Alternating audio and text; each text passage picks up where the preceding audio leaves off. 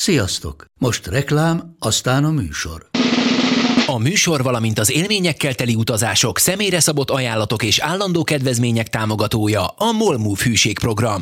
Nyisd meg a MOL Move appot, a profilodba belépve add meg a Pogi promóciós kódot, és tankolj MOL Evo és Evo Plus üzemanyagjainkból tizenöt forint per liter kedvezménnyel.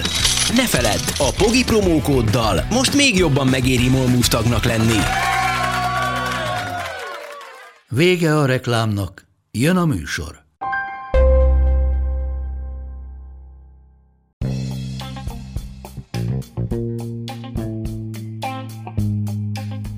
Ez itt a Pogi Podcast. Pogácsa Zoltán közgazdász, szociológus, politikai gazdaságtani podcastja a globális gazdaságról a klímaválság, az automatizáció, a digitális gazdaság, az egyenlőtlenségek és a posztdemokrácia korszakában. Kim Jong-unról, Észak-Korea diktátoráról nagyon sok érdekes dolgot lehet olvasni, és hát általában ezek a dolgok rossz dolgok. Ugye hát terrorizálja az egész országot, éhínség van gyakorlatilag, elég rosszul mennek a dolgok. Időnként eltűnik, akár hetekre, és ilyenkor a világ találgatja, hogy hova lett. Rettenetben tartja szerencsétlen feleségét, aki nagyon ritkán megjelenik. És hát alapvetően mindenki tudja, hogy nagyon nagy baj van, sokkal rosszabbul mennek a dolgok Észak-Koreában, mint az egyébként nagyon gazdag Dél-Koreában. Na most valami olyas valami derült ki Észak-Koreáról, ami eddig nem, mégpedig az, hogy Észak-Korea lopkodja a bitcoint, és nem először, most épp egy szingapúri bitcoin tőzsdéről lopkodtak, bizonyíthatóan észak-koreai hackerek.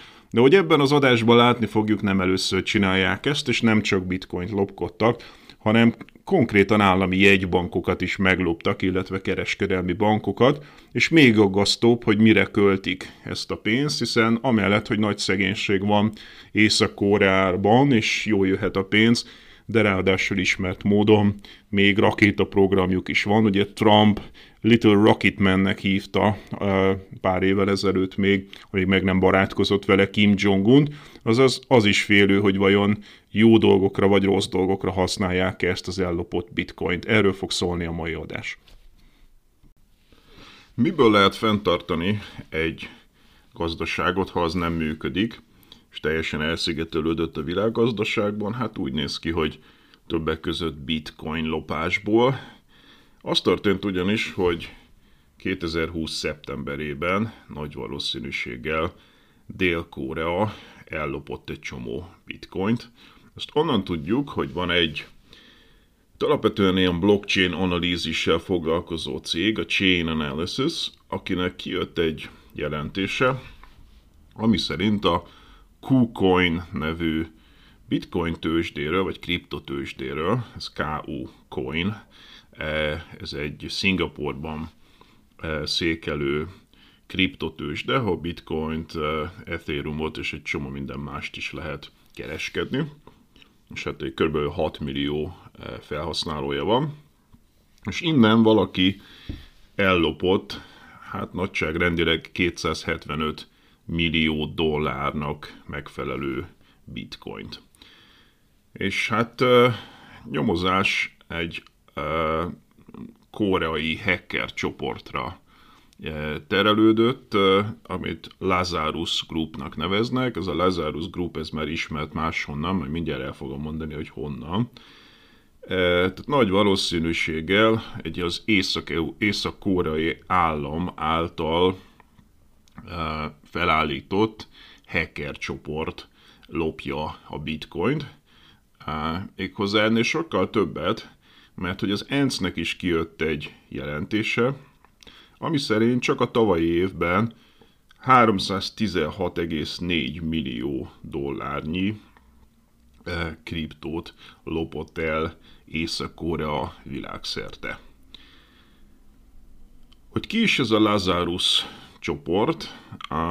Nem ez az első eset, amikor az észak-koreaiakra terelődik a figyelem ilyen típusú cyberlopás miatt. Ugye az egyik első ilyen fura eset az a Sony Pictures-nek a meghekkelése volt kétezer-tizennégyben, amikor egyszer csak kijött a világ sajtóba, hogy valakik meghekkelték a Sony-t, a Sony Pictures, ennek a filmcégét, és ott egyrészt egy csomó ilyen érzékeny, gazdasági, üzleti adatot kihoztak onnan, másrészt a munkatársaknak a privát beszélgetéseit, mondjuk Angelina Jolie-ról, meg Obamáról, elég kínos dolgokat mondtak, és itt kiosztak ilyen film előzeteseket is, tehát mondjuk a következő James Bond filmnek a scriptjét, és egy csomó olyat, ami hát üzleti titok lett volna.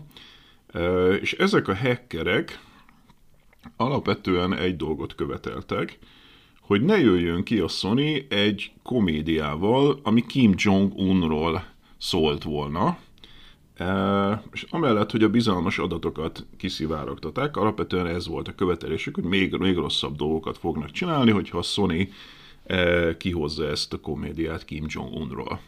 Hát ugye nyilvánvalóan akkor ráterelődött a figyelem Észak-Koreára.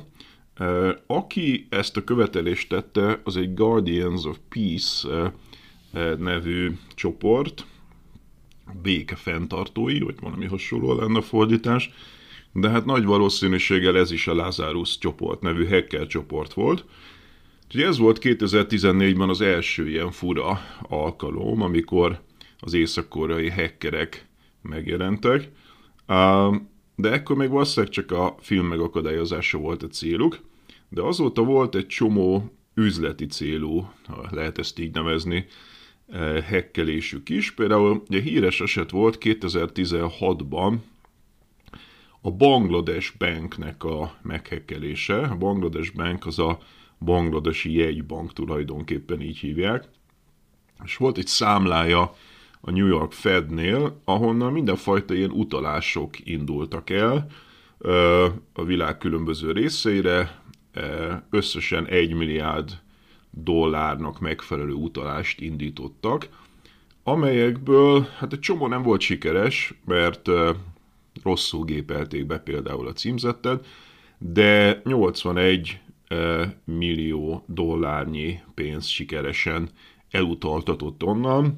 A többit azt a Fed leállította, mert furák voltak ezek az utalások, de hát ez is így iszonyatosan nagy veszteséget jelentett a bangladesi jegybanknak, és nem csak egy bankokat kopasztottak meg az észak-koreai hackerek, hanem kétezer-tizenötben kereskedelmi bankokat is, lengyel, mexikói, ekvádori, vietnámi kereskedelmi bankokat is, ugye tizenhatban a, ezt a bangladesi jegybankot, tizenhétben pedig megint csak egy tajvani kereskedelmi bankot.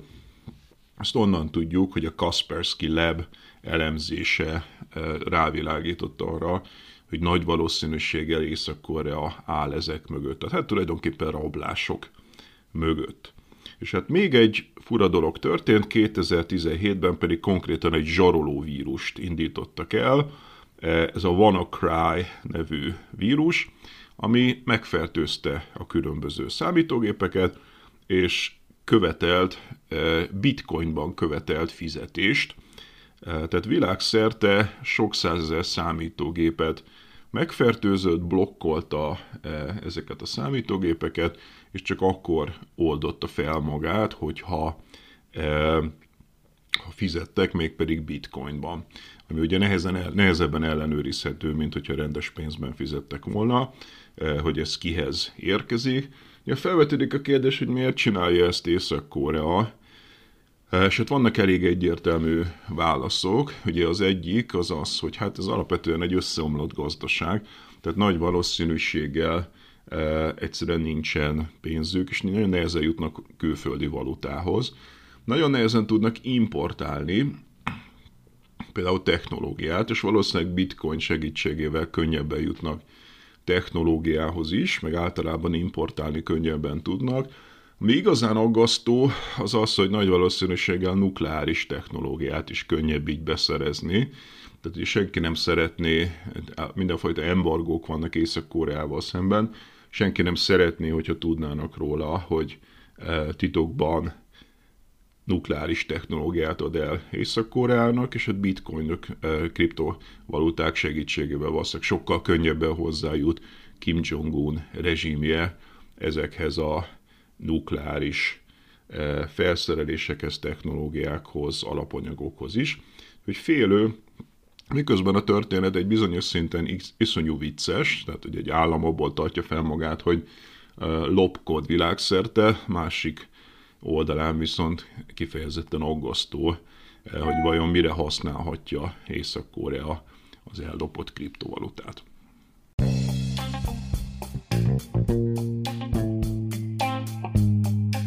Ez volt ma a Pogi Podcast. Ha vitába szállnál az elhangzottakkal, vagy témát javasolnál, keresd a Pogi blog oldalt a Facebookon. Ha támogatnád a podcastot, azt a www.patreon.com per Pogi Podcast oldalon teheted meg. Köszönjük! Ha más podcastekre is kíváncsi vagy, hallgasd meg a Béton műsor ajánlóját. El tudod képzelni, hogy a podcastet, amit éppen most hallgattál, fél év múlva már a mesterséges intelligencia generálja? Mi sem. De ha érdekel, eljött-e már a gépek lázadása? Hallgass bele az Embertelen Podcastbe. Orsós Lajos vagyok, a műsor házigazdája. Egyelőre még élőben. Egyelőre. Fedezzük fel együtt, hogyan ismerkedik, randizik, mesél és vitatkozik Betty és Péter. Két teljesen mesterséges intelligencia. Lajos, a podcast címét mond még egyszer, léci. Oké. Okay. Embertelen Podcast. Ez a műsor a Béton közösség tagja.